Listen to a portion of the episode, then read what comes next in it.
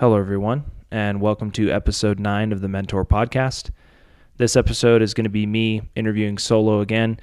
John Herrera can technically come back to interviewing, however, he currently has bronchitis, so I'll do one more solo interview and then hopefully we'll get us both back together to co host.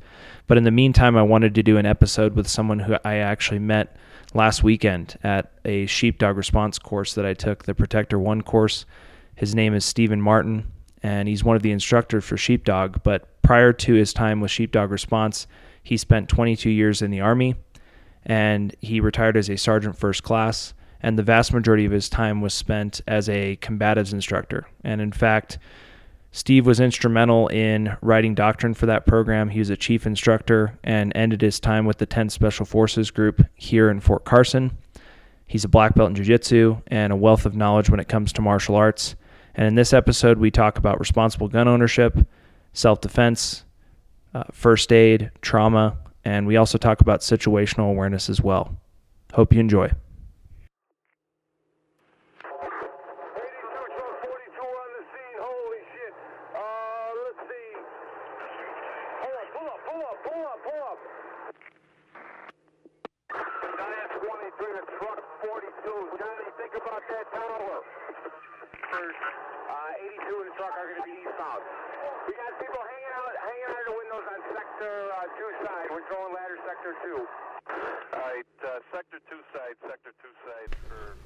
Hello, everyone, and welcome to episode nine of the Mentor Podcast.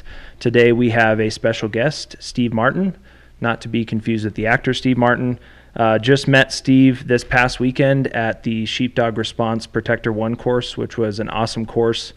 Um, he's one of the instructors, and we got to talking, and it just so happened that he lives in Colorado Springs. So I thought this was an awesome opportunity to get somebody on who is interested and highly trained in the things that I'm interested in, particularly self defense. So, without further ado, Steve, if you want to just tell us a little bit about yourself before we get into the formal questions. Sure. Yeah. So, um, I'm from uh, Tucson, Arizona. I was born there, um, was raised there until I was 20 years old before I joined the Army. Um, growing up in Tucson, we uh, we definitely grew up in the desert part, like outside of Tucson. So we did a lot of four wheeling and jeeping and, and dirt bike riding, shooting guns out there in the desert. Uh, my dad was actually he restores old military vehicles. I've always had a love for the army. You know, since I was a little kid, just saw myself joining the army. I thought I was going to be a soldier. Actually, I had no idea what the army's about. When I when I signed up, I thought, you know, you're just going to be jumping out of airplanes and helicopters and swimming around and, and shooting things all day long. I had no idea there are actually jobs in the army. um, and uh, so so yeah, once uh, I was 20 years old, finally took the leap, joined the army. First duty station was Germany. Out there, we were training for more of a trench warfare, uh, doing V formations out there on the wood lines. You know, thinking about the Cold War, and then Iraq happened. Obviously, Afghanistan happened, and then uh, Iraq was right after that. I was deployed in uh, 2003 during the ground invasion up uh, through Kuwait into Iraq, and we realized all the training we did was just wrong. Mm. You hmm. know, we were trying to shoot people, you know, in a foxhole at 300 meters plus we started, you know, this urban warfare was a totally different animal, shooting people, you know, under three meters, um, worrying about, you know, uh, turning corners and everything inside of buildings instead of out in the wood line. Um, once we got back from Iraq, um, this uh, it was already around, but it wasn't big at the time. And but once I noticed it, I, I was like, I have to be a part of this. I want to, you know, you know, take it more seriously, find out what is that about. You know, what are they teaching, and uh, and at first, it was just really all about just closing distance, you know, um, gaining a, a, dominant position on the ground and finishing the fight there. And then, of course, it you know, once we start putting our gear on and equipment, we realized maybe we don't want to go to the ground. And uh, and and so when I got to Fort Benning, it was awesome. We started talking about creating space, using our weapons, you know, you know, even stalling a fight to allow our buddies to come in and help us out.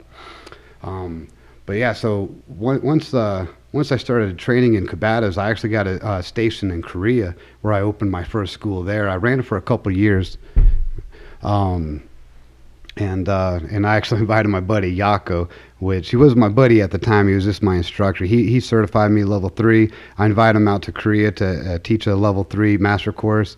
Um, he came out. We got really close then, and and and uh, he invited me out to Fort Benning to get a job out there, which is the hub for the whole Army um, for combatives.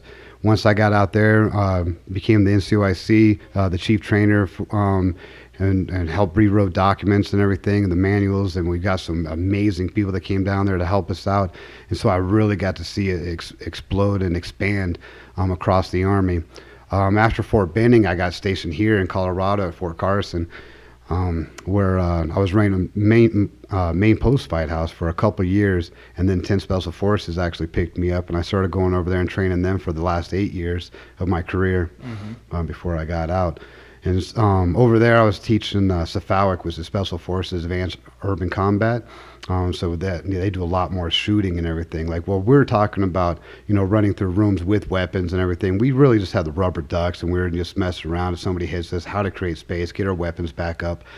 But you know, these guys are actually training with live ammo and everything, simulators eh, or simulation uh, rounds, and um, and so yeah, actually turning corners with real guns and and everything. It was it was different, you know. It, it started opening my mind even more. Like, man, you know, we, it's somewhere between going down the range and shooting and, and doing jujitsu on the, the soft mats. You know, it mm-hmm. becomes definitely more realistic. Mm-hmm. You know, especially when you got four good guys fighting four bad guys in an eight by eight room. You start realizing, you know, like.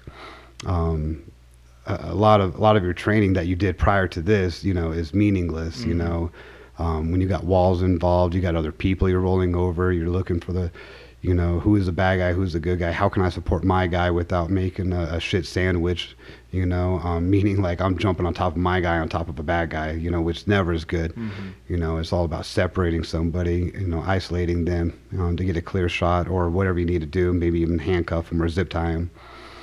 Um, and then yeah, so I finished my career here in uh, Fort Carson, Colorado, and and I was planning on going back to Tucson, but then I ended up getting a girlfriend, and she kept me here in Colorado. Classic. Yeah, yeah. That's cool. And then you, how did you uh, get picked up by Sheepdog Response?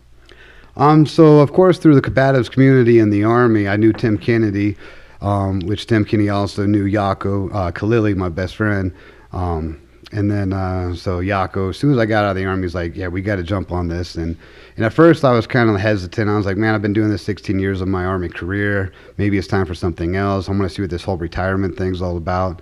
And then he just said, "You know, let's just do one class. Just do one class. Come check it out. And, and if you don't like, I won't bother you again." So um, I went up to Coeur d'Alene, Idaho, and um, and I was just blown away how amazing Sheepdog structure is, and and how awesome the students are, how great um, the leadership, our our bosses are, and how much they love us going down and teaching.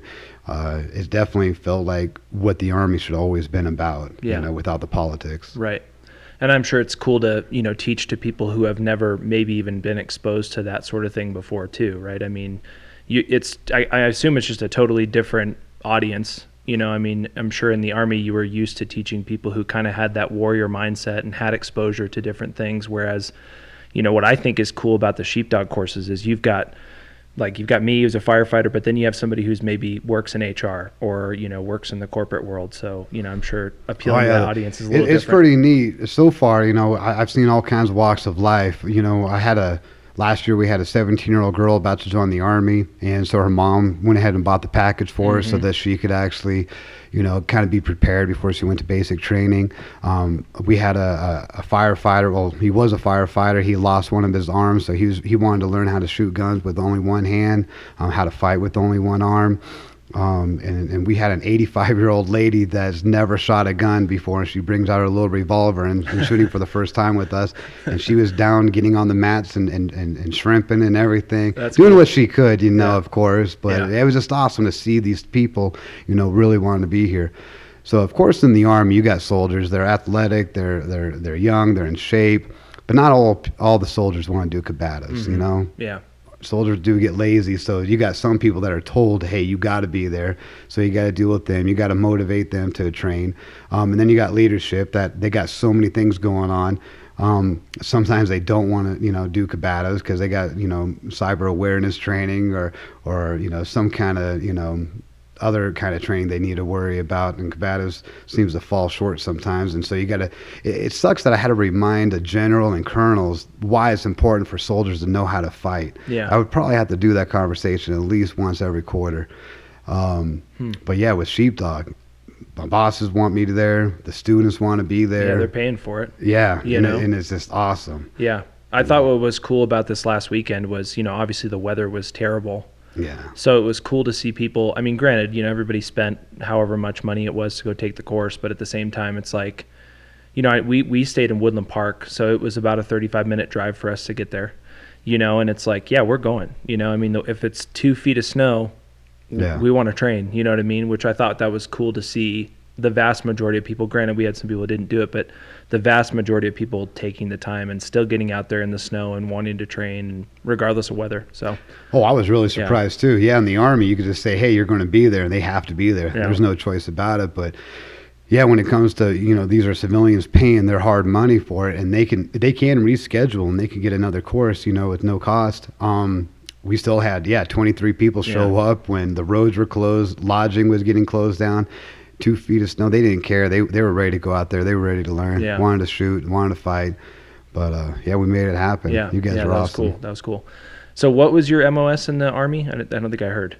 So I came in as a combat engineer, and they quickly found out that I cheated my way through MEPS. I can't see out of my right eye, and uh, so they were kicking me out. I, I remember having my plane ticket saying like, "Hey, you know, you're going back home," and and I remember going back to the barracks and kind of getting cry, like a sad face and everything, crying a little bit and saying, "I'm not going home like this." So I went back to the first sergeant commander and. I kind of yelled at him, saying, you know, like I'm the only one that wants to be here, and you're going to send me home while other people want to go home, and you're making them go through. And, uh, and I kind of bitched at him. You know, I walked away, you know, kind of like, what the hell did I just do? they came to me the next day and offered me uh, a choice to stay in, and, and so I was. Uh, um, they gave me a couple different options to, to pick from, and I, I chose track mechanic. You know, my dad restoring old military vehicles. I thought, you know, that would make him proud, making me a mechanic. And it was kind of fun for a while um, when I was a, a young soldier. But after you make so much rank, then they just want you to go to meetings and everything, and it got really boring. And, and so when I realized I can actually go to um, combatives and, and learn fight and learn, you know, um, you know, still be high speed. Um, you know, that's what kept me in the army the whole time. Mm-hmm. Got you. Cool. Well, um, before we get into the questions, I just want to take a moment to acknowledge, you know, some of the current events that have happened. You know, when you and I scheduled this, it wasn't like, you know, the the school shooting had just happened. So, you know, I want to be really tactful with our discussion today about about guns because, you know, as far as the timing of current events, like I was thinking all day, I'm like, you know, how am I? How are we going to have a healthy discussion here with the emphasis that when we talk about guns and we talk about training, we're talking about good people having access to guns for the purpose of self defense, but also for the purpose of training themselves to know how to use a weapon safely, to store a weapon safely. And in doing that and thinking about that whole thing, you know, it's it's it's different for me to think about this most recent mass shooting in Texas because now I am a father. You know, when Sandy Hook occurred, you know, I wasn't a dad yet, so it was a tragic event, but it really didn't resonate with me the way that this event resonated with me. And I know that you know there's going to be a lot of political division and you know talks about gun control and that sort of thing. Um, but more than anything, I think what this event you know shows me is that there has to be good people out there who are willing to kind of stand up against evil. You know, regardless of what that means, whether it's you know police officers or whether it's you know armed security or whether it's just your average citizen who's being responsible and getting training in order to protect others. Um, so there was a few things that kind of led me into doing some research on things that I, I guess I just didn't even know. So like for instance, we kind of talked about this on the front end, but Colorado, where I live, it's always been customary. Like when it comes to background checks, you have to do a background check at a dealer, but you also have to do a background check even if you're just doing a private transfer. I didn't realize that that wasn't something that was across the board. Like I guess t- only 21 states, including Colorado, require you to get a background check for private entities as Oh well. wow, I didn't realize Yeah. it was so little. Yeah. So the whole like um, gun show loophole, that's kind of what that addresses. And, and that was kind of shocking to me. I mean, I literally just bought a gun from a buddy not too long ago, and we had to go through that whole process of, hey, I'm going to go down to the dealer, pay my fee, they do a background check, and then they transfer it. So that was interesting to me. So that was one thing that Pew Research they did some surveys and private background checks, meaning you know private parties transferring firearms or gun shows. Um, that's a, a an issue that across party lines, both sides agree on. So 70% Republican, 90% Democrat, both agree that private background checks should be a thing. Um, for me personally, like I don't I don't see an issue with that. But again, I'm not somebody who'd be worried about a background check. You know, I've done a background. I did more than a background check for my job. I mean, I did a polygraph for my job. So getting a background check to me is not a big deal. Like anytime I go get a background check for a gun, I'm like, okay. But again, it's customary in Colorado that regardless of whether it's a dealer or a private entity, you know, it is what it is. So that was an interesting one to me. Um, mental health, you know, I think that was another interesting one. I was reading up on, you know, how can somebody who is considered mentally defective get access to a weapon? The more and more that I did research, the more and more that I found that there are federal laws that say that somebody who's mentally defective shouldn't own a firearm. With that being said, though, it all relies on the state reporting those sort of things. So Colorado is not under any obligation to report somebody who's mentally defective. I thought that was kind of an interesting loophole as well. Mm. Um, so, and then another thing that I, I did research on was concealed carry. So, like here, in order to get your concealed carry, you have to go through a training program. They do a thorough background check. And then once you've determined that you can safely handle a firearm and you've done a background check, you get your permit. Well, in other states, you can just have your concealed carry regardless. Yeah, that's Arizona. You don't even have to go through anything to get a, you don't need a permit at all. You can just carry. Yeah. Yeah. So I guess what, what this has really kind of shown me is that I think that you know a lot of people try to shy away from these discussions, but at the same time, for as long as bad people have access to weapons, I feel like one of the biggest ways to counteract that is making sure that good people have access to weapons, but on top of that, have access to good training as well. Well, I would agree. Yeah, I think they should have training, obviously, before they even buy the weapon. You know, I couldn't just go out and buy a car and start driving around. Obviously, I would have to go through classes, I would have to go through different training, have to have so many hours on the road um, before I could even try to get my license. And then, you know, so I don't understand why guns wouldn't be the same way. Yeah.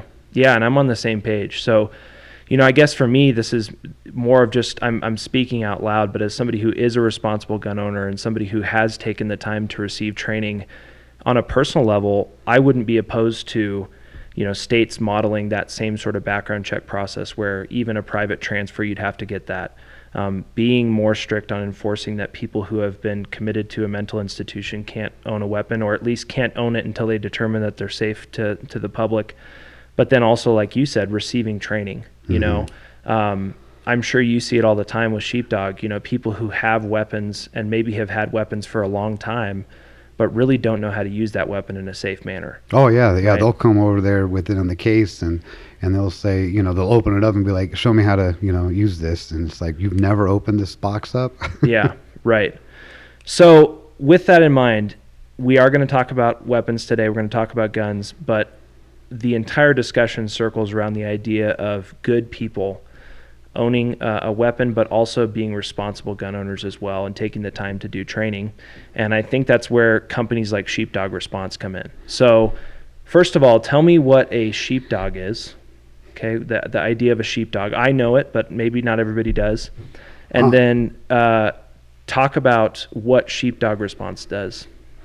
And so so how I look at it is, you know, they they got the three different animals. You got the wolf, the sheepdog, and the sheep. You know, and so you got the wolf. You know, obviously he's the bad guy. He's trying to get the sheep, and the the sheepdog. You know, he's been bred to watch upper, watch after his flock, and make sure they keep the wolf away. Um, so basically, I think they took that that concept and and create a sheepdog, you know, to kind of show that we should be looking after our flock of, of people, you know. Not everybody's going to be able to train, not everybody's going to be able to do the right thing, um, you know, and, and, it, and we expect that, you know, but there is good people out there and we want to make sure they're trained to the, you know, highest capacity they, they can have, you know, so that when something does go wrong, they will be able to look after their flock and look after their people. And of course, you know, um, uh, and then what was the second part with that? So the second part was so you talked about what a sheepdog is, but what does sheepdog response do? Oh, okay. Yeah. So yeah, with sheepdog, yeah, it's just we take a lot of training that we did in the military. You know, for you know, we got a, a tactical trauma response course. You know, just in case anybody does get hurt, you know, uh, get shot, maybe uh, how to put tourniquets on, how to put seals on the chest. Um, how to evac people properly, um, how to barricade rooms if there is an active shooter. So the trauma course is amazing, but we also have just the basic Protector One course where we teach you the basics of combatives, meaning you know like different types of fighting, um, having dominant po- uh, body positions, how to use a pistol proficiently. Um, you know, when I when I say that, not just shooting and, and trying to make a tight tight shot group, but actually how to you know quickly reload, um, do tac mag reloads, how to get behind cover, how to shoot behind cover. You know, more realistic that way. And then uh, from there, you could always expand. And, and of course, we got carbine one as well, meaning, you know, you bring your AR there and you learn how to, the same thing as the pistol one course. But then it expands from there. We got a protector two course where we, you know, do more of stand up fighting, um, more one handed shooting. Um, we have a vehicle uh, vehicle defense course that we have where you shoot from the vehicle, getting out of a vehicle, shooting around a vehicle. A singleton course, meaning you're going into a room by yourself um, and clearing rooms. Uh, you know, just in case like your your house ever gets you know attacked or whatever like that. How do I properly come out into the hallway? How do I get into the living room? How do I find the bad guy before he could find me? You know, so yeah, some of the courses we offer are pretty amazing. Mm-hmm. Yeah, and with that, how important do you think it is for? I think you kind of already answered this. You know, as far as the the analogy of a driver's license. You know, people who own a firearm should have training. Um, even like you said, maybe even training before they're able to purchase one. Um, and I don't, you know, that's that's up for debate, obviously. But how important do you think it is for civilians to have access to the type of training that Sheepdog provides? Oh, I think it's very important. Just like we were talking about before. So, so any guy could go down and buy a gun, and it doesn't need you know nothing but his driver's license saying that he's 21 years old. He does a background check. He's good to go, and then he can hide it and conceal it. And he never went through the classes, never got a permit, and nobody knows about it. Mm-hmm. You know, it's only the, the, people that are doing the right thing, um, good people, getting the permits and going through the training. Um, got a lot of bad people out there that are going around doing bad things, and they're getting experience doing so. How do good people get experience? You know, mm-hmm. we're not going around using our firearms on a regular, so you have to do the training. If you don't do the training, you you you know you're not going to be ready. Yeah. Bottom right. line, right? You, you, know, a lot of people think if I get a gun, I just have to point and shoot, and it'll take all the problems away. Mm-hmm. Um, but once you start doing realistic training, then you start realizing it's more than just pointing and shooting. Right, right. For an average person, what do you think is the minimum amount of training that they should receive? And that, that could be with self defense also. But you know, if you if you want to be a responsible citizen and you want to be able to protect your family, protect your friends, protect your community. What do you think is the minimum amount of training that somebody re- should receive with self defense and then also weapons? Oh man, so minimum training. You know, a lot of people want to do like a, a one uh, self defense course, and then you know four or five years later, all of a sudden that's when something happens to them, and they're not going to remember it. Yeah, you have to do regular training, mm-hmm. and by that, you know, even even if it's an hour a week, four hours a month, you know, I think that would be the minimal, mm-hmm. just to keep current you know but but even if you're only doing four hours a month man that's so much more than you were doing before. Mm-hmm. um, obviously anything more than that is great but anything less than that i think you're you're you're just you're not doing realistic training. And what i mean by realistic training you got to have that live training. You got to be doing that pressure testing. You know does this technique work? Is this realistic? You know you, do i have a fully resistant opponent? You know um, you know some, somebody i can um, actually fight with uh, that's going to be trying to you know get on top of me. He's trying to look for a submission. He's trying to look for uh, a position where he can deploy his weapon and get a you know advantage on me. You know that's more realistic. You know a lot of the Krav Maga stuff. You know it's more simulated. You know you got the female self defense courses. They're more simulated training, which there's something you can take away from that, but how do I know if I poke the guy in the eyes or I, you know, punch him in the nose or I kick him in the dick and and I could run faster than him? How do I know that? Mm-hmm. You know, it's yeah. only through live training, realistic training that I realize that these techniques work or not. And so if you're doing minimal training, do realistic training. Yeah. Yeah, I think uh, you know, especially when you talk about martial arts and self-defense, you know, I've always thought it was funny that people think that they could take like one self defense course or like a self defense seminar, yeah. and like that's going to cover them, you know, because you know I've been doing jujitsu now since 2015, um, and I realized like it took a long time for a lot of things to be muscle memory. You oh, know, oh, it's and- a and- process. yeah. Absolutely, it's a process. Right. And and to expect and this is like this is more of a sports psychology thing, but there was a book that I read a while back. It was called How Champions Think by Dr. Bob Rotella. And he talks about how, you know, you need to do things repetitively to the point that it becomes subconscious because when you're in a stressful environment and he's more talking about it from the perspective of like, okay, we're in a game. But when you're in a stressful environment, you need to be able to shift from the conscious to the subconscious because the subconscious is what's going to carry you through in those stressful moments. And if you don't have that repetition or that baseline, especially when it comes to stuff like hand to hand combat, it's like, how do you expect to use that when you're stressed? You know, at that point, you're really just relying on, you're hoping that you're more athletic or stronger or whatever than the other person. But you and I both know, you know, you do enough jujitsu. I, I would say, even if it, I would, I think that getting to the blue belt level in jujitsu should be a goal for anybody who really wants to defend themselves. Oh, you know? absolutely. Yeah, it doesn't take long to become a good fighter. Obviously, it takes a lifetime to become a master, and a, you know, but uh, yeah, it would be like me coming up to you and, and and I've never played the guitar before, and say that you know how to play the guitar, and I come up to you and it's like, hey, I got three days. Can you show me how to play the guitar? I got a concert coming up. Yeah. You know, I would not be ready for that concert. Right. You know, um, everything's a process. It takes a while to master things. Um, and, and, and just like any other hobby or any other, you know, talent or art out there, you have to work at it to become great at it, to Mm-hmm. Right. become good at it. Right. But, and, and that's why I mean, like, you know, if you're going to do minimal training, you got to have it, you know, regularly happening. Every month you got to train, train, train. And then you, you will get better. But if you think you could just front load it Mm-hmm. and take a week course and then think you're going to be good five, seven years later when you actually need it, it's, it's not going to happen Yeah. that way. No, totally. Well, and I think that there are still avenues for people to, on especially on the weapons side, there's still avenues for people to get good without spending a lot of money too. You know, like I know how cost prohibitive, you know, going out to the range and shooting is right now, but I mean, even dry fire drills or whatever, I mean, it's still a way for people to get that repetition and get their hands on. So, um, but I think that's a good point. It's like what I what I definitely notice is civilians, and, and I'm speaking on behalf of civilians, I think that a lot of times people are, um, in their own minds, way more prepared than they actually are. So, to your point about just doing it regularly so that you have that baseline, I think is good. So, let's shift gears a little bit and talk about martial arts. This is like when when I have guests on, I think everybody except one person that I've had on the podcast so far has done martial arts. So it's always fun for me to be able to talk about this. But what are the most effective forms of martial arts, in your opinion, that someone can can start or do to protect themselves? Um, obviously, I love jujitsu. You know, jujitsu is something you can do until you're old. Um, there's no striking involved. Uh, it's just rolling around the ground, looking for dominant positions, and and so that's a great place to start, and also even to finish off. Um, the problem with jujitsu is they don't they don't put too much emphasis on on taking the person down. They don't think too much about. Uh, you know, they, they feel comfortable in being on their back, rolling around, looking for sweeps and submissions.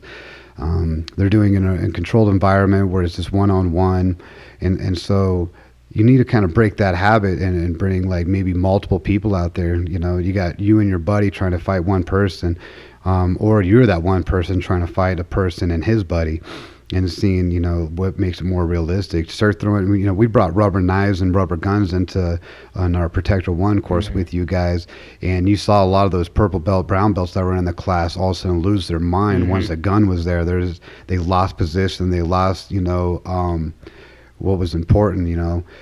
So, so, but jujitsu is a great foundation, and and it'll show you why position is so important in a fight. And of course, you know, you got boxing and, and kickboxing.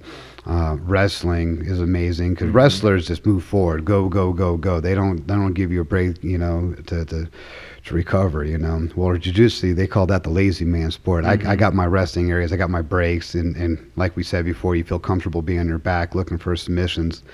Um, but with wrestlers, you know, they, they're great at that top um, control. They got that great um, base and foundation where they don't want to be on their back. They don't want to be on the bottom in a fight.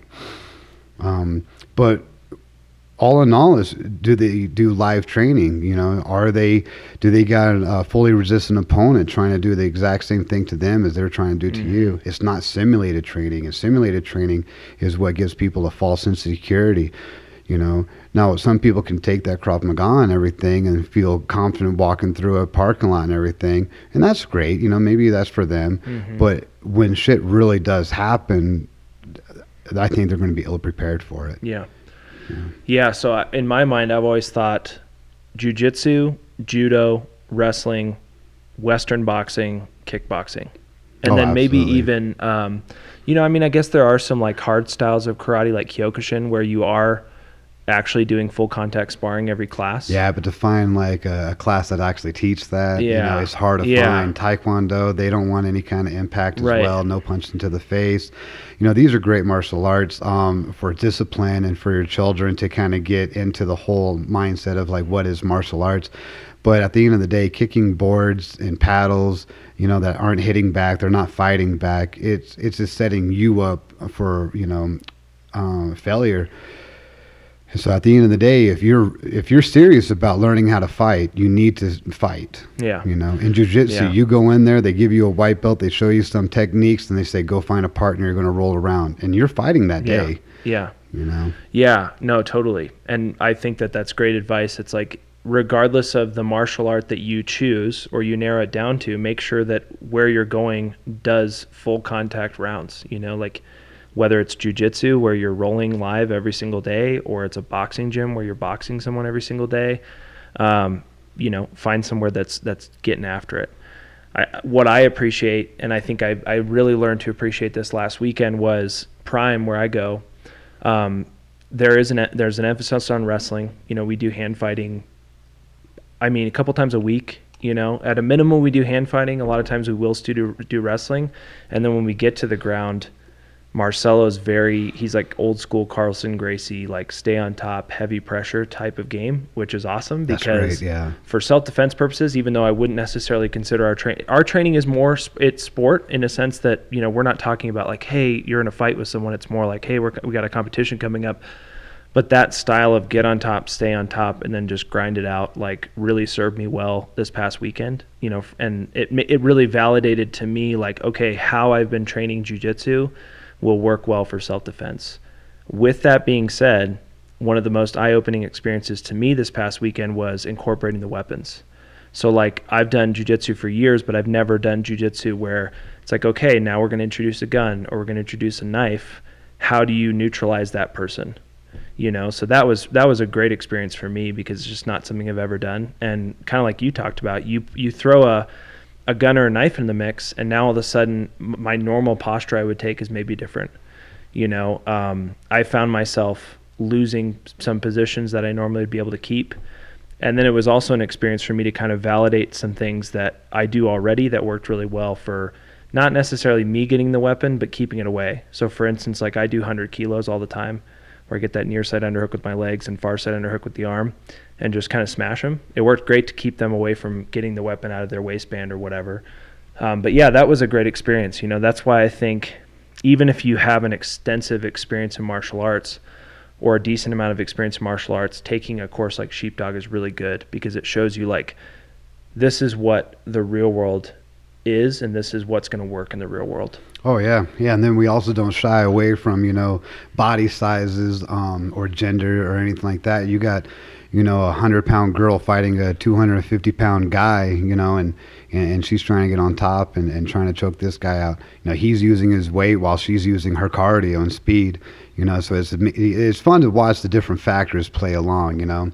And and like you said, when there's a gun involved or a knife involved, man, everybody just turns up the, the heat, and everybody's trying to get a hold of those weapon systems, thinking they're going to get an easy, you know, submission, you know, uh, pointing the gun at the, their their opponent. But man, that I saw this little girl, you know, this weekend, you know, get that rear naked choke on that guy before he's even able to get a hold of the gun and get a proper, you know, or a, a good shot group on Uh-huh. a girl. Yeah. You know, another thing I was pretty amazed with with the class this last weekend was, you know, there were plenty of people that didn't have any experience in grappling. And for us to do, because whoever's taken Protector One before, it's isn't it normally it's four hours of grappling and then four hours of shooting on the first day, Correct. Yeah, we do the the fighting in the morning and then the shooting in the afternoon. right? And then same thing with the second day. Yeah, Yeah. yeah. But this time we had to do the full day of Yeah. shooting, or the full day of fighting on the first day, and the full day of shooting on the second. Yeah, yeah, yeah. So because of the weather, we did like eight and a half hours of grappling, which that's the most jujitsu I've ever done in my life. Oh yeah, we saw people walking around with all kinds of bruises. And, Yeah. and bumps, and Yeah. their bodies are hurting and they're aching. They Yeah. felt things that they never felt before, and but everybody was smiling. which is uh, what when what I was going to say was I thought it was incredible that like given the experience level of some people in the room that there weren't injuries you know I mean Mm. people who don't have the body awareness like I doing jujitsu it's like okay I know where I can pace myself where I can relax or you know but people who have never done it before it's like full bore for eight and a half hours I was like man that's cool that you know you guys had a, a good enough handle on the class that nobody ended up really getting hurt either you know Oh yeah, yeah. We try to make sure we don't go too hard on you. Yeah, guys. right.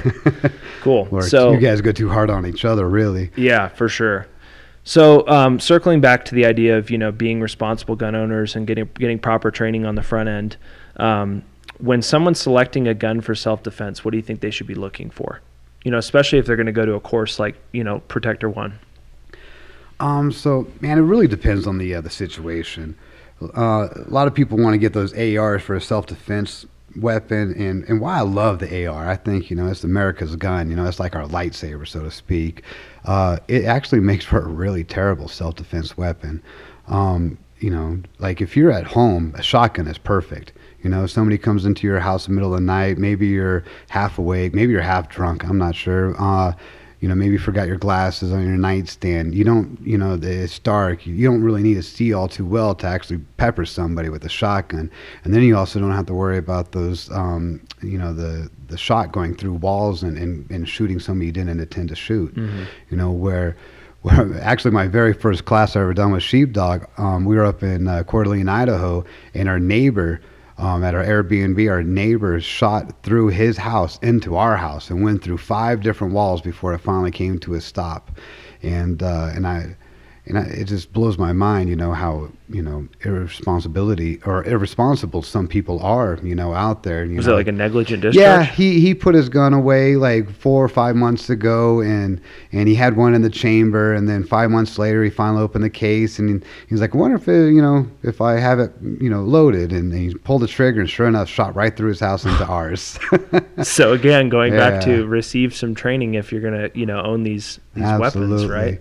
Yeah, Yeah. he got a free class from our guy Matt Smith, uh, the the director of Yeah. uh, Sheepdog. He got a free class from him. It's kind of funny. I bet. But yeah, so you know, like for home defense, absolutely a shotgun, you know. But obviously, you can't be walking around with a shotgun on the street. So there, you might need to that, get that concealed carry. You know, a lot of people like the big, you know, full um, handguns, full size handguns. But you know, being concealed, that's that makes more sense. You don't want to be, you know, walking around from the hip unless you're all, you know, actually on a job. In my opinion, you know if, if you walk around with the, the weapon on your hip, you kind of make yourself a target, you know. Because I know if I was a bad guy and I was trying to rob a place or shoot up the place, everybody wearing a gun on the hip would definitely be my first targets, you know. Um, and you don't know who's concealed, so if you train concealed, you know you you'd be good to go. So I think a concealed handgun um, for out in the street, and and obviously a shotgun for the home defense. Yeah, yeah. I, uh, you know, my my journey with defending myself con- with the concealed carry that that's something that's fairly new for me. I, I really didn't. I've had my concealed carry for quite some time, but I really didn't start thinking about carrying actually until like coronavirus. You know, because for me, that event really brought to light that there could be civil unrest at some point, and I need to keep myself and my family safe. But I also don't have these delusions of grandeur either that I'm going to be like, you know, in some huge gun battle or something like that. You know, the biggest thing for me is how do I keep myself and my family safe? You know, how do I keep my home safe? Um, so with that, you know, I had to learn some lessons along the way too. Like you go back to talking about full size handguns. You know, I I tried to carry a full size handgun concealed. Yeah, me too. Yeah, I got the Kydex holster for it, and I put it in my pants, and I wore it for like a week or two, and then I said to myself, okay, well, I'll just wear it when I'm out of the house for maybe more than a couple hours, and then even a couple hours, it was uncomfortable, and I'm like, well, I'll just wear it unless I if I absolutely need it. And then, well, then all of a sudden it's just sitting in the Yeah, safe, and when I'm do you need never, it, I- yeah, I'm never taking Yeah. it out. I'm never wearing it. So I think one of the biggest lessons for me was if I'm going out with my family or my, you know, I want to protect myself, having something that's comfortable. You know, so like now for me, I think you saw it at the class. I have that um, Sig P365, which is like the size of a shield, but it holds 12 rounds. You know, that that was perfect for me. I'm not like a huge gun nut. I have like three guns, and that's it. I mean, I've always kind of been more of the training's more important than the weapon. You know, the training's more important than spending all this money on something that if I don't know how to use it, how you know how good is it? It's like equivalent to me of if I do jujitsu and I have the sweetest gi, I just spent three hundred dollars on this nice, nice gi, but I don't know how to roll. Yeah. Who cares? You know what I mean? So that's that's kind of my Yeah, thing. you'll see. It's almost like you know buying that beautiful Harley Davidson. You just leave in your garage and you clean it all the time. Yeah. You're never, you're never taking it out. yeah, And you see that a lot of you know with with people and their guns. Like even you know they they like the full size handgun, so they'll go out there and train with it at the range, and they'll walk around with a concealed you know um, uh, compact gun that they never train with. right. And, and sometimes I think that's ridiculous. Yeah. I know if I'm ever concealed carrying, I'll, I'll do at least 10 draws before I ever walk out my front door just to make that muscle memory, you know, kind of reinforce that just in case I do need it that day. Mm-hmm. I don't care if, I, if I'm carrying it all week long, every morning I'm doing, you know, the dry fires in the morning before I walk out just to get that, you know, habit. Yeah. That was another thing too, is like taking this Protector One course this past weekend. I was like, when I practice, I'm gonna practice as I would carry. So like Mhm. I had my my holster inside the waistband. Um, I mean, I, we had to have extra magazines for the purposes of the drill, but I wasn't wearing like a big old range belt either. It's like that's not. I'm not gonna be carrying this big old hip rig with a bunch of magazine pouches in the real world. You know what I mean? oh, I So- agree 100%. and it's I- cool, you know, go out with your buddies and shoot like that. But for the purpose of taking a defensive pistol course, I was like, I'm gonna train the way that I would actually carry on a day to day. Yeah, and I highly encourage that for everybody. Yeah, yeah, because we aren't going to be walking around with it on our hip. We're not going to be walking around with the, an AR strapped around our chest, walking, you know, uh, to the grocery store. You know, Mm-hmm. um, so you got to think like, when am I using this? When is it more, you know, not just realistic, but um, you know, because a lot of time we, we think like, when am I going to need a gun? Well, heck, most of the time I need a gun is like at the bar, you know, Yeah. people pissing me off, or places I'm not allowed to carry it, like at a like a sporting event or a concert or something like that. You know, that's when there's so many people. That's when you think "Ah, this is where I really need the gun.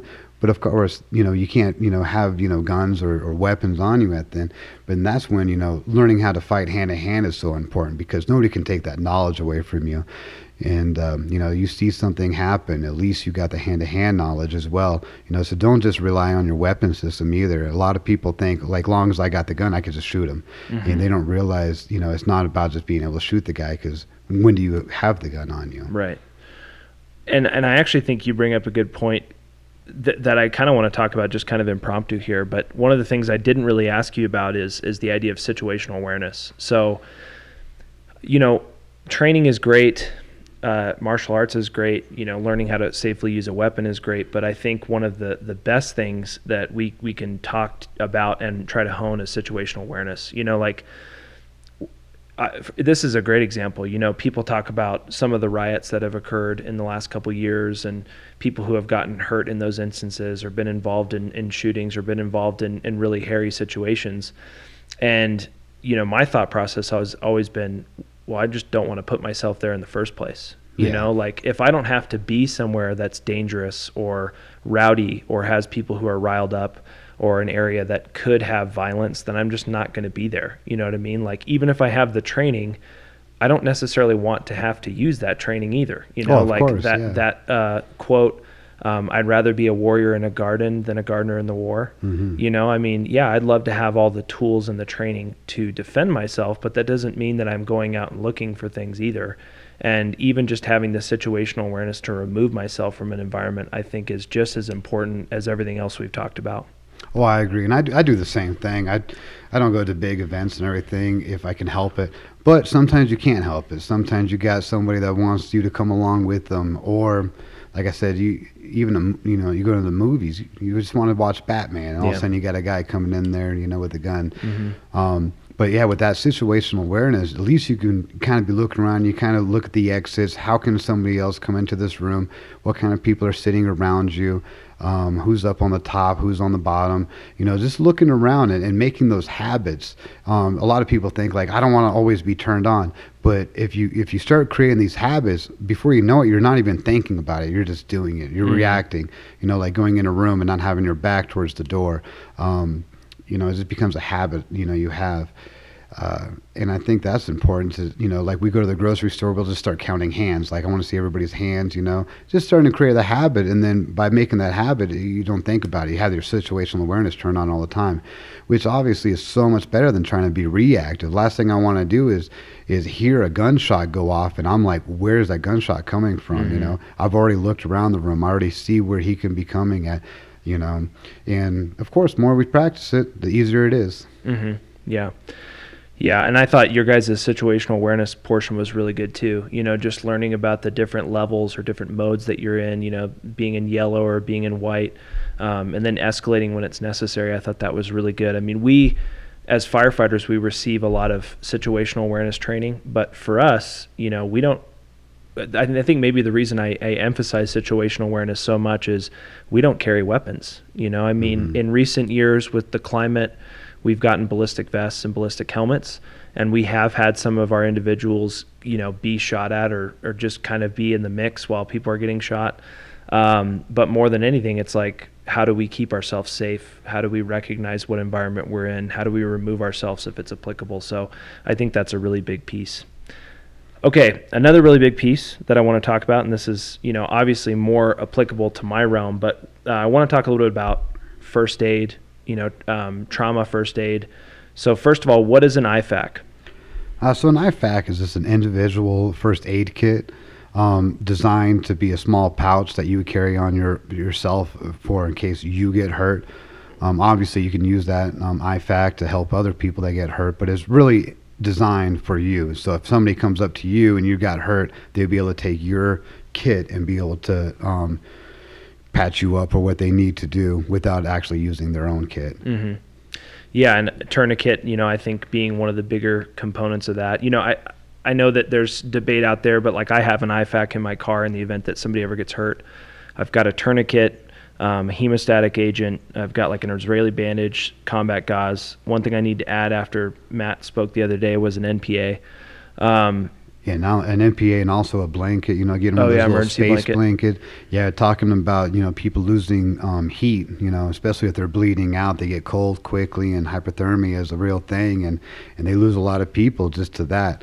So being able to keep people warm, you know, is a is, is crucial. Yeah, yeah, and I think the the first the trauma first aid or just first aid in general, I think is a really underlooked component of being prepared. You know, I mean, if you're if you're not willing to uh, learn how to you, you, know do self-defense or martial arts or use a weapon i think at a minimum everybody should know how to at least administer first aid you know and, and there's actually been instances in my career where i've used a tourniquet for things that had nothing to do with violent injuries you know i used a tourniquet one time for a guy who cut himself with a circular saw and oh. just you know yeah, cut yeah. the cut the shit out of his leg. So mm, tourniquet, yeah, tourniquet worked great in that circumstance. It wasn't anything related to a violent incident, yeah. but it was still good to have that training. So I think at a minimum, you know, responsible citizens should know how to administer first aid. Oh, and there's so many bad. Um, what do you call it? Uh, you know, people talk bad about the tourniquet. They think like once you put a tourniquet on, you're going to lose that limb. You know, um, people think. Uh, you know, tourniquets should be like the last thing you go to. You know, the old way of thinking was put a band-aid on it if it's still be- bleeding put a pressure dressing on it if it's still bleeding then we'll put a tourniquet on it once we put a tourniquet on it you're going to lose that limb but obviously over the years we realized that is not the case and it's not true you know. Uh, people still believe if you got shot in the lower arm you should only go two to three inches above the wound um, to put a tourniquet on. And, and people aren't actually stopping the bleeding doing that. So understanding that you got to put a tourniquet on you know high and tight on the limb, stop the bleeding. You can get them, uh, you know, to a an area to a uh, first aid where you know we actually got a surgeon and stuff. They could take the tourniquet back off, save you, and you could keep that limb. You know. Yeah. And so all those myths out there, you know, I wish people would realize like they're that that's what they are. They're myths. And yeah. and open up the training again for everybody to understand. Yeah, no, for sure. And I, what what's the the rule? Kind of like four hours is you know four or more hours you can have a tourniquet. I mean, I know it's even more than that. Yeah. I put You it on the doctor. yeah, I don't even think if- if, I see somebody bleed, I'm putting a tourniquet on. I'm not even messing around with it. Get them to the hospital. yeah, no, that makes sense. No, so yeah, at the minimum, everybody, if you got a gun, you- should have a tourniquet with you for Mhm. sure. And we talk about uh, at least having three tourniquets: one at the the house that you live in, one at the your work site where you're going to be most of the day, and then of course one in your car. So anywhere in between, you know. So if something does happen, I can get there. I can get to that tourniquet. I can make you know. Um, you know whatever I need to do necessary to uh, save that limb, save that life, you know, of somebody. You Yeah. know, they might lose a limb. I'm not saying that they won't. i they might lose a limb, but at least they'll save the life. But Yeah. If that tourniquet's not there, and you just watch them bleed out, people think like, oh, I can improvise with a belt or something like that, and it's and it's not true. You Especially to- for those larger arteries. absolutely, you, know. need to get a real tourniquet. Yeah, I mean, I I've used, um, I think I've used two or three tourniquets in my my career, and they work well. But I can't imagine trying to improvise with something else. You know, I mean, two twi- two times that I used them was somebody's femoral artery was severed, and I mean, I can't imagine trying to use like a belt or something like that. Oh, no, you know, like that just wouldn't work. So, yeah, no, I totally agree. Get the training on it. Buy high high quality stuff too. You know, I know that was something that was discussed in the classes. There's a lot of knockoffs as well when it comes to tourniquets. So, Yeah, yeah. making sure that you're buying like a, an actual cat tourniquet if that's something you're going to keep with you. Mm-hmm. And then, yeah, getting it out of the plastic bag, actually using it, training with it. People think if I use this tourniquet in training, then I can't use it in real life. You Right. know, and, and, and that's a myth as well. You know, train with it over and over and over. And then once the Velcro starts going away, that's when you get rid of it and buy a new one. Mm-hmm. Yep. Um, I'm actually going to skip over that question, the next question. So I want to talk about what are your everyday carry items? What do you keep with you on a day-to-day basis? um, I wrote down here probably the Bible. You know, Yeah. like, you got to be a good person. Um, and, and and so a lot of you know, as far as like, people ask me all the time, like, what weapon do you carry on you regularly? And and I don't carry a weapon on me regularly. You know, uh, when I when I do, obviously it's more of my concealed compact gun, and that's if I'm going to be on my motorcycle by myself, or maybe if I'm hiking with the dogs out in the woods and the mountains. You know. Um, but just walking around on an average, you know, every day, um, you know, I just keep a good attitude. You'd be surprised how far that goes. A lot of fights, a lot of shooting, a lot of things could be actually be prevented if people weren't such assholes out there. Mhm. You know, people, you know, get their road rage, start yelling at each other. Um, then they just start wanting to, you know, pull guns or whatever. You know, that's. But if you had a good attitude and you just smiled and waved, all that could have been, you know, Yeah. prevented. Yeah. Verbal judo, Yeah, de-escalation absolutely. techniques. Yeah, Yeah. no, I like that. A lot of people have a problem with that, I think. What's that? Uh, Just de-escalation. Staying calm, yeah, Oh, de-escalating yeah. the situation. Everybody wants to be heard, and you start yelling. Next thing, fists are flying. You don't know what's going to happen. Right. But you know, somebody, you know, I cut somebody off, and he flips me off. I just wave and, and smile at him. Yeah. It does two things. It pisses him off, you know, because I'm, I'm I'm I'm waving, and he's mad, and he doesn't want me to be happy. But uh, it makes me happy the rest of the day. Yeah. I know if I, you know, start yelling back, I'm heated for the rest of the day. Yeah. So Can't yeah. let one. Uh, I've I've heard another saying. It's something like, "Are you going to let a couple seconds of your day ruin your entire day?" You know, it's like somebody cuts you off or somebody pisses you off. Well, that's like you know five seconds of your day. And what's interesting about training, you know, um, all the time, I notice if I don't train, like I'm very irritable. Like I go to Oh, a me bar and somebody bumps into me and they, they made me drop my beard, I'm ready to fucking Yeah. fight. You know? But if I've been training all week and I'm tired, I'm exhausted, I just want to drink my beer and somebody bumps into me, I just I just wave it off. I'm like, don't even worry about it, brother. Yeah. You know? And, Yeah. and most people are like that. It, it's surprising. A lot of people think like, oh, well, what if you're training monsters to become bigger monsters or or bad guys to be better bad guys? And it, it usually doesn't happen that way. Even if they are a shitty person, right away they realize this isn't the place for them. Um, or you can turn a shitty person into a good person. I've seen a lot of people with um, uh, anger management issues uh, start training, and all of a sudden they're just the happiest people in life. Yeah. You know? Yeah, I yeah. thought it was funny. One time I had a counselor tell me they're supposed to have eight hugs a day. That's that's that's you know makes you a good person. And I was like, well, no wonder we're always so happy. We're aggressively hugging each other on Yeah. a regular, trying to I- choke each other out It- and it's, everything. it's funny that you mentioned that because I our, our my last our last episode we had a uh, clinical psychologist on, Mm. and uh, he talked about how they've done some research on basically non non-sexual touch is what he called it Hmm. for people who train jujitsu and do combat arts is uh, something that's a very necessary thing, particularly for men, which I thought was interesting, and I think I agree with you. Like it's I, I don't get very stressed, you know, when I've been training a bunch. Um, it's just such a natural way to blow off steam, you know, and I wish that more people, especially in the first responder community, and I'm sure the military as well, would train in jujitsu or Oh, some yeah. sort of martial art because I think that if they did, they could become addicted to something like jujitsu that's a healthy outlet as opposed to getting addicted to something like drugs or alcohol, you know. Oh, I agree. You know, it, it's more than just learning how to fight and defend yourself and defend the people you love, but it's such great resiliency training. In the Army, we got, you know, you can have the open door um, policy with the commander. You can go see the chaplain. We got all kinds of counselors to be able to talk to. And, and, and you'd be surprised, but soldiers really don't want to talk about their feelings, Yeah. you know? So you get them down there and punching a heavy bag or rolling around with some of the, the instructors, all of a sudden all their problems go away. They become a little bit, you know, eh, you know, eh, you know, eh, ease mind and everything. And um, yeah, it's such a great resiliency training. All of a sudden, you don't care about all, all your problems and burdens because now you got this 250 guy, a 250 pound guy on your chest trying to choke you out. That's your problem now. That's what you're worried about. And when the the match is over, you high five, you're smiling, you're laughing, you're like, I don't even know what I was mad about before. Mhm. Yeah. Yeah, and I think, you know, to your point, another thing that jujitsu does is allows you to be present in the moment. You know, because the world that we live in now, especially with our cell phones and just the daily stressors of life. I read a book called Comfort Crisis where it said that we take in 4,000 times more information than somebody did even in the last century. So, you know, how do you find activities that allow you to be present in the moment? I think something like jujitsu is that thing because you can't help but be present in the moment when you've got somebody who's trying to choke you or, you know, put you in an arm lock or Oh, whatever. absolutely. We, know? we call it staying comfortable in the uncomfortable, right? Yeah. Yeah. No, And- that's cool. All right. What are some rangeisms or cultural things in the shooting world that you think are overblown or don't have value? Um, oh man. So so obviously, you know, you need the basics. You have to understand how the the, the function of the weapon works. You got to understand, you know, how to get your sight picture, sight alignment.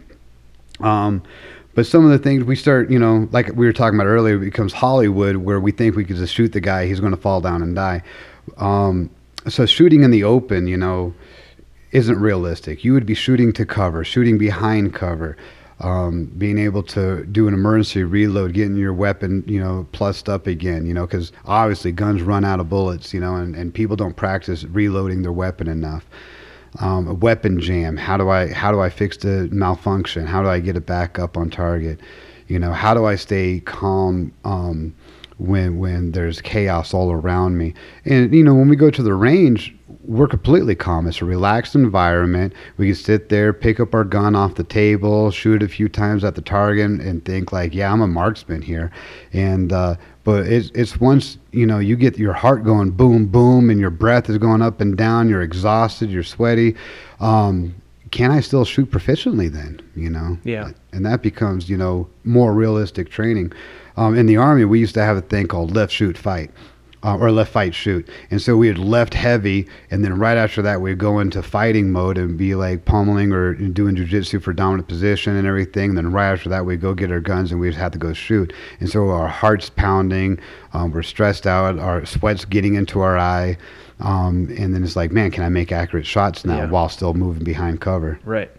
Yeah, I thought that was one of the coolest parts about the Protector 1 course is that culmination at the end, the final exercise where, you know, we had to pummel and get our heart rates up and then shoot from different positions from mm-hmm. behind cover. I thought that was cool. You know, I thought I thought that was super realistic cuz like you said, you know, when you go to the range, especially like, you know, some of the ranges you can't do anything. You can't draw from the holster, you can't get on a knee, you can't be prone, you know. So you're you are kind of just confined to, hey, let's put this on the table in a controlled environment and shoot there, but that's not realistic. Oh no, and and here it's easy. You know, we got the mountains. Um, we can go up to. You know, some people got the desert they can go out to and, and, and shoot the way they want to shoot. But for a lot of people, that's not possible.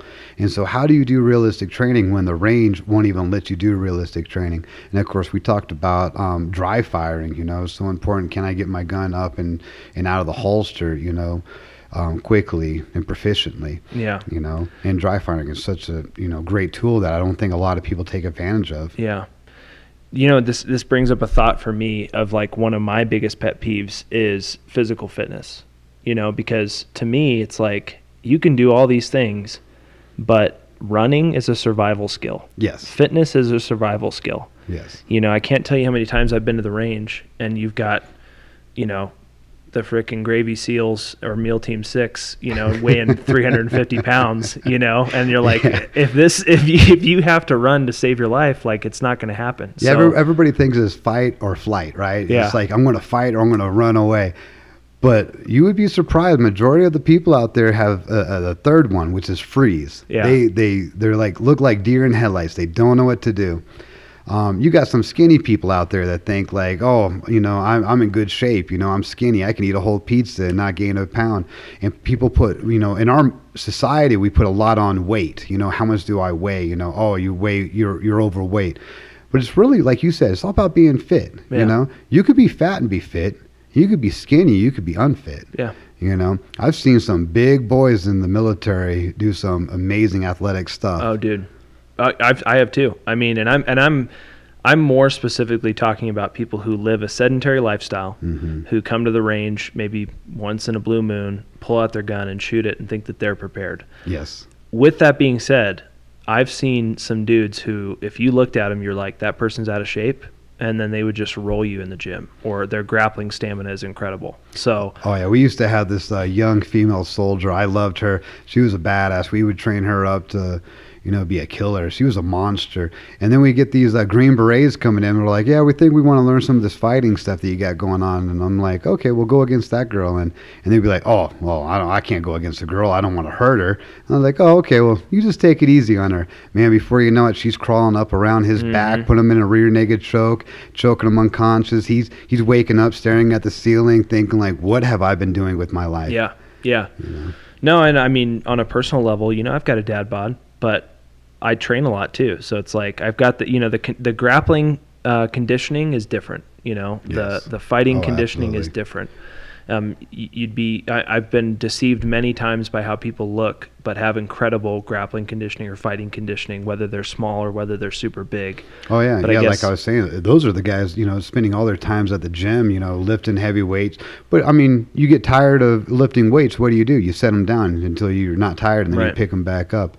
But yeah, when you got somebody going against you, you know, you don't have time to say like, okay, give me a break, give me a timeout. No, that guy's looking for a choke. He's looking for an armbar.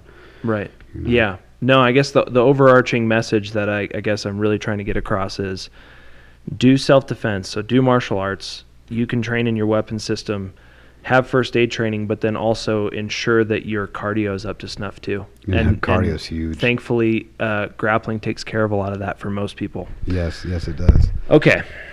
You know what I actually want to know because you really didn't talk about this. So you're a black belt in jiu-jitsu, Mhm. right? What was your path to black belt? Um, so my black, uh, my path to black belt in jujitsu. Well, so when I first started seeing jujitsu, I thought it was kind of gay. You know, I was looking at some guys rolling around the ground and hugging each other, and and you know, and I was like, well, why don't they just punch them? You know, like Yeah. I would just knock that dude out. You know. And uh, when I was going through level two combatives in the Army, I had this instructor, Keith Bach. Um, he was my instructor, and, and he was maybe 135 pounds, 145 pounds, small guy. I'm, I'm over 205, 210 at the time. And I was like, well, you know, I'll just knock this dude out. And he comes up to me, he's like, well, do you think you could knock me out?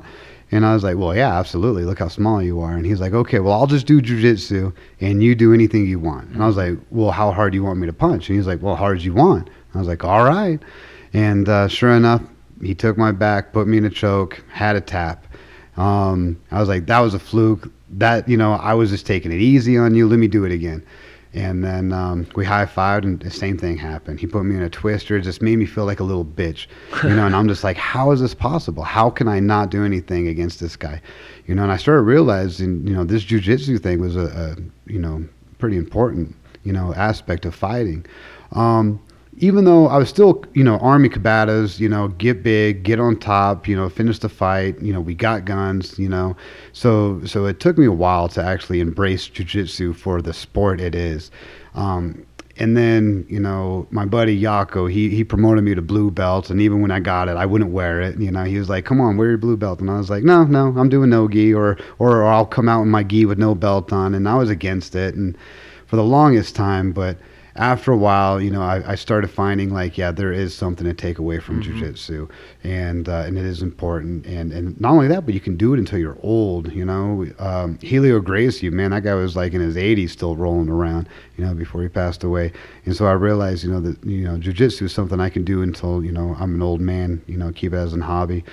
Um, and uh, and so yeah, I got promoted to black belt under my my professor, my best friend uh, Iako Khalili.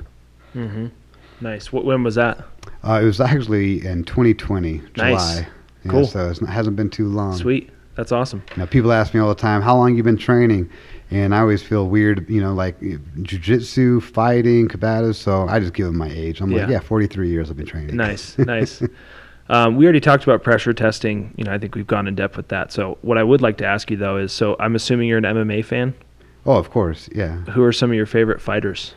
Um, oh man, so I like the old greats, you know, I like the uh, Rich Franklin, the Chuck Liddell, the the Randy Couture, um, the uh, Don Frye, you know.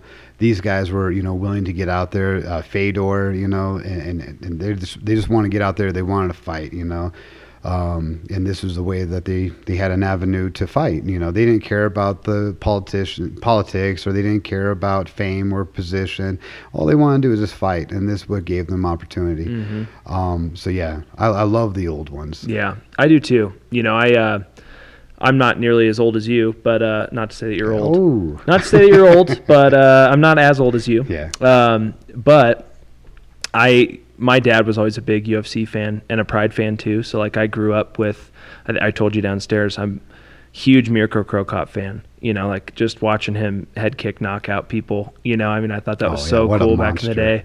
I, I actually, when I was a kid, I was like, I want to be just like, just like Mirko Cro Cop, and I was like, I'm gonna, I'm gonna perfect my left high kick, and I'm gonna go to a kickboxing gym dude, I suck at stand up. I'm oh, terrible. You, you, feel like Matt Hughes when we rolled, man. you were heavy and you just had that country style about you. yeah, yeah, more of a more of a grappler for sure. But yeah, I mean, it's. Uh, I think that like a lot of modern MMA fans kind of miss out on that era. You know, they don't really know kind of the legacy that brought us to where we are today. Especially, you know, going back all the way to UFC one when Royce Gracie really showcased how good jiu-jitsu was.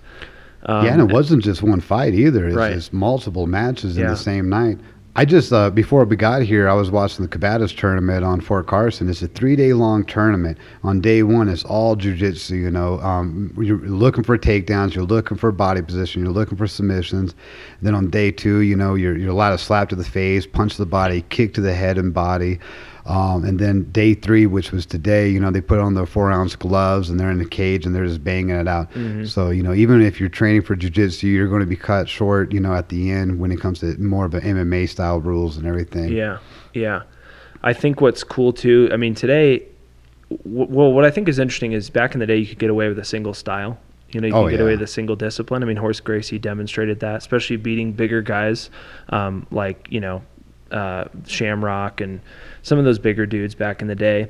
But nowadays, I think UFC has evolved and MMA has evolved to the point where you're either a good martial artist and a great athlete, or you're a good athlete and a great martial artist. There's really no in between. So you're starting to see some of the guys who are still kind of sticking around, like Donald Cerrone, losing some of their fights because you've got these guys now where the Danahers of the world and some of these elite trainers um, you know, are really crafting some really high level fighters and making people really well rounded in a way that even 10 years ago you wouldn't see you know, people that were as well rounded. Oh yeah, yeah, definitely. The old fighters, you know, they always had their backgrounds. Well, I got a jujitsu background, a wrestling background, a boxing background, and of course they needed to know everything. But you know, they're they're you know old men trying to learn you know a new game. While now the new generation, they're starting with MMA. They're Yeah. not starting with one style. No. You know, it's coming right from like I want to be an MMA fighter. You know, Yeah. and I'm 10 years old. Now, with saying that, I have had people ask me like, what should they get their kids into? Um, but you know, of course, you know, kickboxing and, and boxing, TBI is a real thing. So Oh would, yeah. I'd be aware of that. You Yeah. know? So stay in Well, jujitsu, get the foundation, yeah. understand that, and once you're, you know, an adult, more developed, then get into the striking portion Yeah. of it. But again, going back to it, even a blue belt would handle, you know, Oh yeah. ninety plus percent of the population. Oh man, like a purple belt today can beat the black belts back in the 90s. Mm-hmm. I bet. Yeah, it's interesting. What's also interesting is seeing like an evolution of techniques too. Like a, a Mhm. good example is the calf kick. You know, I mean, calf kicks in MMA. You know, that really that that's a fairly new technique. You know, not that it's a new technique that it was just created, but more just its usage. You know, uh, Yeah. one that really comes to mind is uh, Henry Cejudo versus I think Mighty Mouse. Just got jacked up with that calf kick, and you're seeing it more and more again. The oblique kick. I don't know if you watched that fight with Khalil Rountree not too long ago, Oh, but he was using that. yeah. cl- Oh my gosh, dude! And he freaking blew out that guy's knee. I'm like, you wouldn't see that ten years ago. You Oh, know, I mean, there's there's just an evolution of techniques that I think is really cool in MMA right now. All right, to wrap this up, this is a question that we always ask since it's called the Mentor Podcast. Who are some of your mentors, and how have they impacted you? Oh man, so some of my mentors. Obviously, I got to go back to dad. You know, dad. Dad showed me what a, a man's supposed to be, what he looks like. Tough motherfucker. Um, not afraid to get dirty. Not afraid of hard work. Um, doing the right thing even when nobody's watching. You know, always trying to live up to what my dad, you know, um, taught me to be. You know, it's difficult, but at the same time, you know, like he's my biggest mentor for sure. You know, how can I be more like that guy? And then uh, the rest of my life was really easy because I was always trying to live up to his standard. Mm. Um, but of course, once I joined the army, you know, I got so many different mentors uh, showing me, you know, how to be a better person in so many different levels. Of course, I got Matt Larson. Um, he got me over to the Fort Benning Fight House in the Army down in Georgia, and and and Iako Khalili, like I was talking about earlier, and giving me my black belt. You know, these kinds of people. Keith Bach, you know, teach me how to be a great mentor, not just a good fighter, but a great mentor, uh, to be a better person. Um, you know, just people. You know, I don't. I don't really have like. Uh, I, I don't have like. Um, I'm not a fan for people I don't know. Uh, you know, I don't look at people like heroes or anything like that. oh yeah, It- you mean like other figures that are out yeah, the yeah, world? yeah, Like, like while I, I, you know, I love how Randy Couture fights. I'm not going to call him a mentor. And it's not Mhm. like I want to be like him, you know, because I don't know who he is, you know. But I know who the guys, you know, that had my, you know, my whether my right arm, my left arm, you know, I know who those people are, and, and those are the people I want to be like. So a lot of, a lot of influence from, you know, seniors in the armies and my peers in the army. Hmm Yeah, that's awesome. Well, um, if that's all we got here, do you have anything you want to add? Um, there was that one question you were talking about with, uh, um, you know, if you you know you can't conceal carry, you know, in, in areas, Oh, yeah, you know, what can how you do to how protect yourself? practical knives are and everything. And, and and I wanted to kind of talk about like any weapon could be a good thing or a bad thing. You know, it really depends on how often you train with it. You know, can you easily access a weapon or a knife? Have you practiced pulling it out? You know, maybe if you keep it in your fanny pack or your purse or something like that, have you practiced, you know, actually deploying it, getting it out, getting it ready? You know, a lot of women they carry, you know, mace on them or pepper spray and they think like, oh, I just got to point and shoot.